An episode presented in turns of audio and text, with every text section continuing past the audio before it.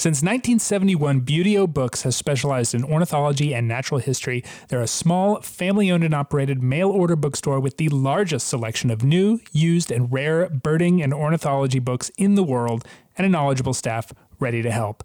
Find field guides, travel guides, ornithology, natural history, humor, even children's books to inspire the next generation's love of nature. Visit buteobooks.com to find everything you're looking for, and ABA members receive 10% off.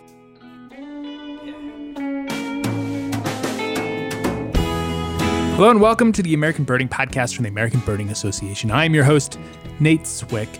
You might remember a couple months ago, I had the opportunity to get out of the ABA area, travel to Colombia, that spectacular, unbelievably biodiverse, really hot birding destination in northern South America. Today, I am going to take you there with me in the medium of podcast which I, I really admit is a less than satisfactory way to experience Colombia with all its gorgeous birds and orchids and butterflies and Andean vistas. But it is the medium of which I have the most control, and at the very least, it is sort of a unique way to explore the country. Uh, before we get going on all that, I would like to thank the groups who made that trip possible. Pro Colombia, which does an amazing job promoting tourism including bird and nature tourism in Colombia, the nation clearly sees its biodiversity as an asset. And it is that sort of focus that not only helps protect a lot of the places with a lot of the birds that we want to see, but also provides a sustainable industry and jobs, ideally, for the people in those places. We are a big fan of nature tourism at the ABA and have always found a willing partner in Pro Colombia. And second, Thank you to Swarovski Optik, whose most excellent NL Pure binoculars were made available to the participants on this trip while we were down there. It's hard not to sound overly commercial here with something like this, but I'm gonna, I'm gonna do it anyway. Uh, the people at Swarovski care deeply about making incredible optics and also partnering with local initiatives on the ground to protect the birds and other wildlife that people use their products to see. It does make sense. It is not something that they make a huge deal about, but it is a big part of what they do. Uh, big shout out to Dale, Dale Don Dale, Forbes for everything, including some of the audio clips used in this episode. So let's get to it. We'll drop into the Colombian Central Andes right after this week's Rare Birds. This is your rare bird focus for the middle of October 2021. It has been an exceptional month for dusky warbler Perhaps we should have seen high numbers of this East Asian long distance migrant on Gambell, Alaska this fall as a harbinger of things to come. They are annual, but multiple birds were seen in September, which was somewhat unusual, suggesting that a lot of dusky warblers were misoriented. And that pattern has come to pass down the Pacific coast as at least two have turned up in the last couple weeks in California, one in Marin County in the north and one in Los Angeles County in the south. They were also joined by Oregon's first record of that species, which is surprising considering how many records California has. That was in Lane County, leaving BC and Washington yet to get on the board this fall. Oregon was hardly the only state or province to net a first record this week in Nevada. A Nelson sparrow in Clark County represents a first for that state. Interestingly, California had one earlier this fall, farther north near Lake Tahoe, only a few miles from the Nevada border. So nice that one actually got in the state of Nevada up to Saskatchewan, where a Kentucky warbler in Saskatoon is a provincial first and part of a push of southern species into the prairie provinces, which also included a crested caracara in Saltcoats and Alberta's second yellow crowned night heron in Calgary. And to the east, where Georgia gets its long awaited first record of fork tailed flycatcher in coastal Chatham County. It is somewhat shocking this was only the first, considering how regular that species has been in recent years in the east, but nonetheless and up the coast in Maryland, where a Kirtland's warbler in Baltimore represents a first confirmed record for that species, no doubt a result of the increasing population due to successful conservation efforts on the bird's breeding grounds in Michigan. So we all benefit. Those are the highlights in the rare bird world this week. If you want the entire roundup, check out the Rare Bird Alert on Fridays at aba.org slash RBA. And if that isn't enough to sate your rare bird craving, join ABA Rare Bird Alert on Facebook or follow us on Twitter at ABA Bird Alert.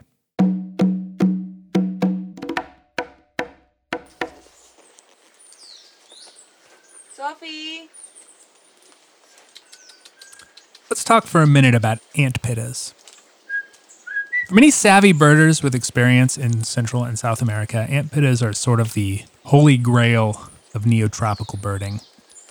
That might seem like an odd thing to say about a part of the world that boasts neon colored tanagers, chatty parrots, and pretty much all of the world's hummingbirds, but ant pittas are different. For starters, they are extraordinarily bizarre. As a family, they are plump, long legged, tailless, chunky headed, frequently described as a grapefruit on stilts, though the smaller ones are really more like a mandarin orange on stilts. In fact, the family name, Grallariidae, means stilt walker. They bop around on the densely vegetated forest floor like weirdly proportioned robins in a way that makes them super endearing, at least in the way that most birders see them these days.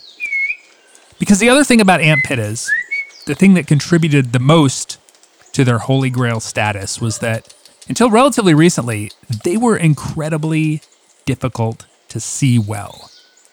You can hear them. Many are quite loud. Their whistled calls carry really well. They frequently will come very close but stay sort of maddeningly out of sight. But getting a look at them, it used to require playback, maybe a little bit of bushwhacking, and patience. Lots and lots of patience. But not anymore. Now they come to you.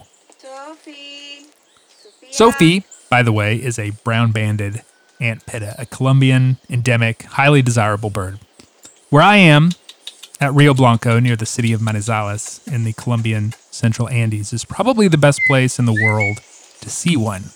Because Sophie has been trained to come to earthworms at a very specific time of day for a crowd of bird watchers to gawk at. But Sophie does not want to come out this morning. We're not here at the right time. She's staying just out of view, obviously a little confused by our unscheduled requests. The chestnut crowned ant pittas, whose voices sound like a third grader learning to whistle, however, don't seem to mind. They're, they're hopping around at our feet. This is the new normal for the holy grail of neotropic birding.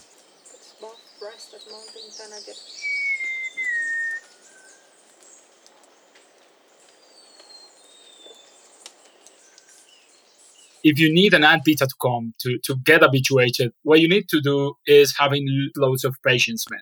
That's Diego Calderon, a Colombian birder, researcher, and guide who might have birded more of the country than anyone else on the planet. He was one of our companions on this trip to the central Andes you know everyone thinks that Angel Paz invented the thing in Ecuador, and that's you know that's absolutely true. But at the same time, it was happening here. It was convergent. You know, it was happening here in the Western Andes. Uh, this this lady called um, Lucia, Lucia in the Western Andes. You have to spend like every day for probably a couple of months at least at the very same place every morning where the ant are happy so you have to study their natural territories where they sleep where they are singing every you know like the first first bouts in the morning, and then choose a place. And of course, choosing a place needs to be in, in, in frequency with the birders, with the visitors, with the photographers, the light, the angle, the time of the day, everything. And then choose a place and go every morning at the very same time of the day. Whistle the bird if you if you have the ability to whistle, to play back, whistling or playing a little bit of, of tape. And then, you know, eventually the birds are to get curious and then you're to throw uh, worms at them uh, or you know like big larvae of, of, of weevils and stuff like that. that. That's the favorite. And eventually, I mean, with with a lot of luck, they will know that there is food there and that there are no predators and all this is like marvelously, you know, like free, cheap food for them. And you know, it, can take. I when we when we were feeding the new species down here in Cali, I was a full month in the field with the guy that I mean the, the ant pitta whisperer, you know, Arturo, and and it never came. It, it came like almost two months later. So this this thing takes time and and patience, patience, patience, patience. It's it's crazy. The long, slow building of trust between ant pitta and weevil larva bearing human is somewhat incongruous with the relatively quick rise of Colombia as a bird tourism destination.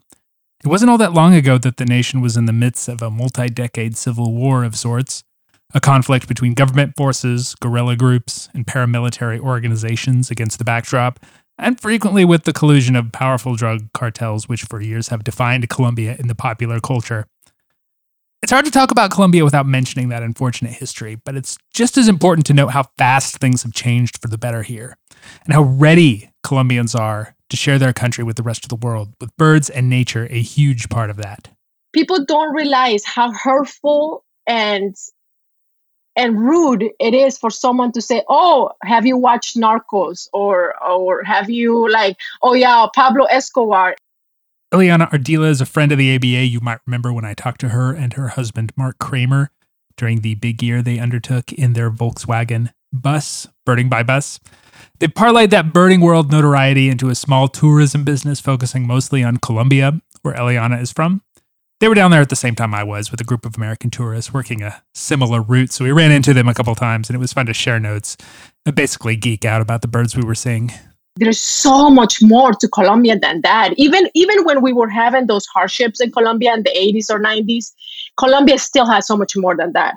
And now, you know, like I, I would like to say that we have passed past that very difficult time of Colombia that it, it just there's just so much more to be seen like I, I get all sensitive and I get all emotional when I, I am in Colombia and I, I know that for this tour that we just had, there were I think I was crying almost every day and I'm like, what the heck is going on? You know? And it was just this happiness that I felt that I was showing so many people what the real Colombia is, you know, how like how amazing it truly is and how like happy it makes us that you are giving us a second chance, that you are giving us the opportunity of having you eh, there.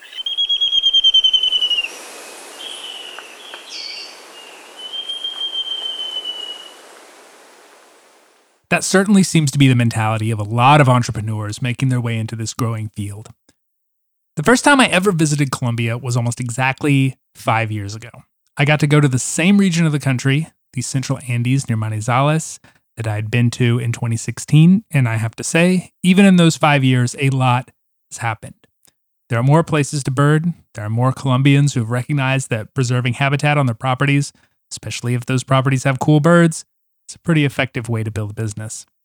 I want to focus a little bit on one of those places that really left an impression. It's called Hacienda El Bosque. That is a, a dairy farm, and they have a lot of land and when they realized that they had all these unique birds that people are willing to come pay to see it, they are doing a terrific, amazing job on saying, you know what? Let's preserve this piece of land. Let's do. Let's set up a, a very eco-friendly restaurant and amazing customer service because there's foreigners that want to come uh, here for this. So instead of us putting cattle here, let's save the trees and let the birders come see the birds they, they feel empowered you know like oh our knowledge and, and our land our forest is interesting it's, it's beautiful to see how it's been changing the, the way people relate to their land to conservation to feel that their knowledge and their birds and their nature it's it's, it's valuable for some people they're doing an amazing job there. Like I the I talked to Juan, which is uh, the, the the son of the owner and the one that was helping us there, and like they really want to make things better and better. Like I was talking to him about you know like making sure that all their glass windows because they have a lot of glass. You know like the restaurant is all glass. So I said you know you be very careful where window strikes on with the birds, and he's like wow what can I do to make sure that we don't have any strikes and he was just so interested and just learning and making sure that they do a better job every single day. So it was just so nice to see. You know conservation pays and that's that's a way to to find it. And that to me that's how colombians are in general. Like you, you just go every place you go people are so welcoming people are so happy to have you there. People are so polite. And for me it's just so refreshing to see anytime you visit colombia that that's why you're going to see it. So it's it's it's really cool I would be failing in my responsibilities as host of a birding podcast if I didn't talk about the birds we saw up there. After hopping off the road and driving past the dairy up to a little restaurant that looks out over the mountains, you are treated to a mural betraying the showstoppers that you are about to see, all while you enjoy a lovely local breakfast. Then, at the time determined by the Ant Pitta Whisperers, you head out to three stations, one after another. The first for equatorial ant pitta, an unbearably cute little red brown thing. The second for crescent faced ant pitta, one of the smaller ant pittas with a lovely, intricate waning moon pattern on its face and a streaky chest. And the third for the absolutely stunning gray breasted mountain toucan, which, for my money, is the nicest of the mountain toucans, itself a genus full of gray blue stunners with patchwork bills. And that's without getting into the birds you see along the way the sword billed hummingbirds and barred fruit eaters and shining sunbeams and black crested warblers. It's almost too much. And some of the easiest birding you could ever enjoy. But beyond all that, the thing that really impressed me about Hacienda del Bosque was that our group of serious, mostly foreign bird watchers were not the only people there. We were joined by a number of Colombians there just because they enjoyed nature and birding too. It's one of the things that has always impressed me about Colombia. There's a local birding community that is unique in the neotropics. And it's a big part of what is driving the opportunities in parts of the country that continue to open up safely.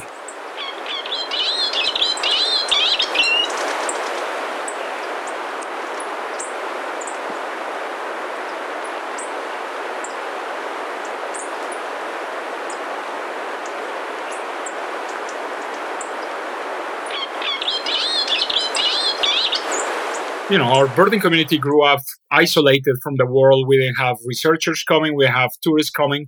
So it was pretty engaged, attached to the academical side of the ornithology thing. And then the local community is so huge that, you know, I, I don't know if you compare it, of course, like Brazil is a huge country and Argentina has a, a long tradition. But if you compare it to the other Latin American countries, the birding here is pretty strong domestically. So a lot of a lot of these you know areas that you go birding are researched explored scouted just by guys with cameras and stuff and they don't care about the business. They are just they're just like going birding for fun uh, on the weekends. So colombia is a really big country and i feel like there are all these pockets all through colombia of all these birders that are not necessarily birding because it's their job or their guides but because they're doing it because they're passionate about it. Like they want to see wow what's there? Like like they want to find as many species as possible. It's a, it's all a neat you know snowball kind of growing and growing and helping each other. I remember easily 10 12 years ago the first guys with compact cameras started to go birding without binoculars. And this was a huge boom and they were doing new records for the country new records for the states like you know everywhere there's just going with cameras and, and exploring. So it's it's a pretty pretty unique situation what, what we have here indeed. I feel like nature is in our blood. Like you are and one of the most biodiverse countries in the world. Like we have so much of it and i feel like it's just automatic that you are going to be passionate about nature. Like i remember like as as as as a kid just being so interested in everything that like the, the nature and the birds and even though i wasn't a birder i appreciated all of those all of these things i spent like I, even though I was from a big city, Bucaramanga. I spent a lot of time going to the family farm um, on the weekends on the days off from school, and I just loved going there. I loved going to the farm and running in the in the in the field and chasing the cows and the horses and just being surrounded by nature. So I think that as a Colombian, I think that's in our blood to to love the outdoors, to to be out to be outside. For tourism it was it was very tough. Before a trip you have to call everyone on the route and ask if the situation was okay if if no armed groups had been around etc etc so it was a lot of work to to think on where to go when to go how to go in March, I went to Inírida, right? I mean, Inírida for a very long time was an area that no one will dare to visit. Even now, when you talk to even some Colombians, maybe um, like the older generation, they will be like, You're going to Inírida? Like, really? And it's still that even for some Colombians, that mentality that certain areas were for so long of limit that like like it's still hard to understand that now we can visit them. Putumayo is a department we have, you know, like covering a little bit of the uh, Andes in the south and the Amazon in the border with Ecuador. Putumayo has been opening up amazingly, and there are, you know, like groups of local people birding and you know friends building lodges and reserves. So this is an area where you can you can go birding now, and as a Colombian birder, for example, finding tons of birds that were not you know available a few years ago.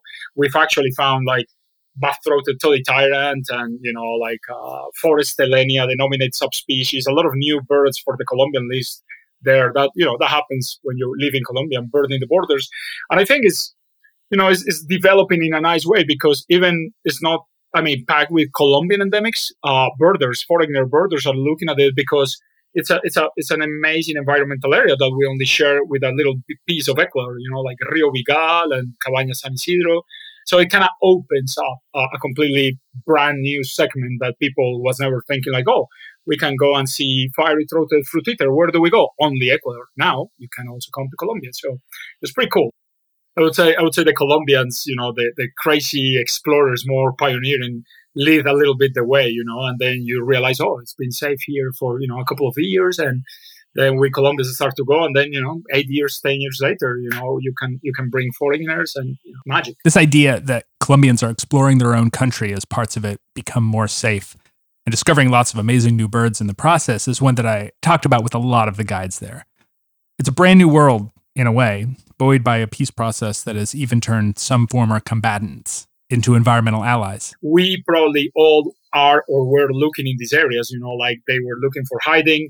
We were birders were looking for rare birds. Nowadays that some of these guys came to the real, you know, non-armed life and they gave up the arms. They're looking for job opportunities and we are looking for, you know, increasing the, the, the jobs and, and, and, things on tourism. So so yeah, the, the birds get to be in some aspect the, the central point like you know as i said in spanish las aves nos conectan the, the birds do connect us all. The positive that came out of it is that a lot of those places actually got preserved you know like the the habitat it's untouched. The forest is has not been de- deforested or cut down because we couldn't go there. So now now now that we're able to go to these places there's a, a big movement on preserving these places or making sure that you know what it's untouched forest, it's primary forest, less protected. So I think that's a, a positive thing thing that came out of the difficulties that we had, you know, d- during so many years. So we just have to see the bright side of things.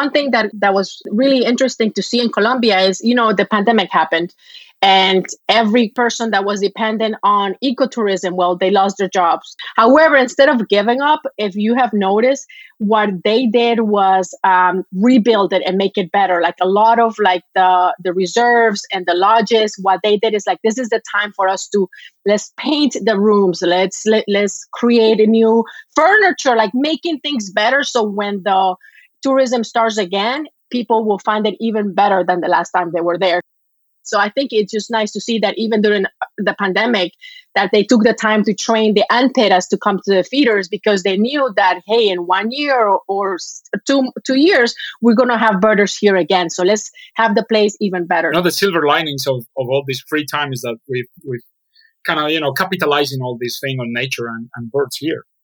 We see this happening, but we need more of big economical powers of the country and we need more of these people just really you know, betting on the peace. And, and it's not only the, the guys that signed the peace deal, it's a lot of local communities that have the opportunity now after, you know, the, the peace deal was, was signed. So we need more of these goodwill intentions on the big power of, of, of the economical circle because, you know, it's, it's making small businesses in Colombia is, is not easy getting to offer tourism and when you don't have the muscle. I think they really are, are seeing how important not just tourism in general or ecotourism, but how the birding tourism, how it's important to Colombia. You know, we're the number one country in the world to with the most species of birds. You can take it with whatever size grain of salt you like, but it is my perception that the powers that be in Colombia do know that birding and nature tourism can be important drivers for not only economic development in the country, but an environmental ethos that will see a lot of these extraordinary places protected and hopefully even keep the peace. At least that's the, the hope with ecotourism generally. And there's more to come as the safe parts of the country continue to expand, as birders and researchers and scientists, both foreign and domestic, get to explore these places. The potential is really nearly limitless. That is, after all, one of the great appeals of Colombia. The part that really excites me the most is the exploring of Colombia. I recently I went just for four days to the Mecana uh, peak in the Baudó Mountains, and we found like several range extensions from Pirre for endemics that are not anymore Pirre endemics. We found the Pirre bush tanager new for the country. Sorry, sorry, with the Panama friends there, we stole one of the few endemics. That's that's not neat from my part. But I would say that's that's the most you know challenging and and what keeps me most interested in in living and birding here is the exploration. Man, it's like we're just barely understanding the ranges of some birds and how that really tells us more about Colombian biogeography. And it, it, this is funny, you know, Pirre is this mountain we share in the Pacific side with Panama in the Darien, and there's several birds named Pirre something, you know, Pirre hummingbird, Pirre bush tanager, blah, blah, blah, and they are not Pirre birds because, you know, this is like what happens when you name birds not exploring the full neighborhood, you know. That's what's happening in Colombia. We have the chance to go exploring even, you know, more and more every time with the pass of years, the neighborhood. And I, I do love that. I, that, that, I think that's what keeps me more enchanted and absolutely flabbergasted about being a, just a bird watcher, you know, in Colombia. Absolutely. I have this mission of showing the world the real Colombia, as I like to say it, and and show them, you know, how that it is safe, how Colombians really are, it's amazing. It gives you this this very like once again pride feeling to be able to see a, a, part of colombia that you never saw before and and to be able to learn about the birds there you know to be able to learn about what makes this area so unique. I've got i've got these great friends that are you know good clients from several trips emailing me or texting me from a from a pub they're drinking a beer you know in europe midnight and they're saying like man we want to go on a trip where we have the chance of finding a new bird for science or at least like a new bird for the country or you know like let's plan something crazy. That can happen in only a few neotropical countries or you know tropical to be honest and and colombia is yeah is the central you know colombia is this this brute gem that you know we've been just polishing and polishing and and you know seeing all the angles. So there's definitely a lot to see in colombia i mean it's it's people don't realize how big colombia is. And uh, and I want to see it and I want to document it and I want to to show the world how biodiverse we really are and uh, and how safe it is.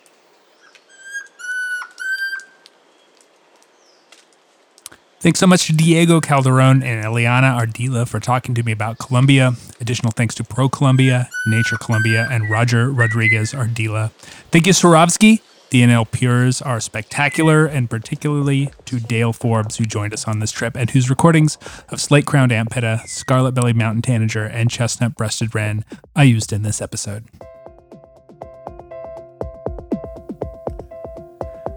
The American Birding Podcast is brought to you by the American Birding Association. Support this podcast and all of our free resources for birders by supporting the ABA with your membership.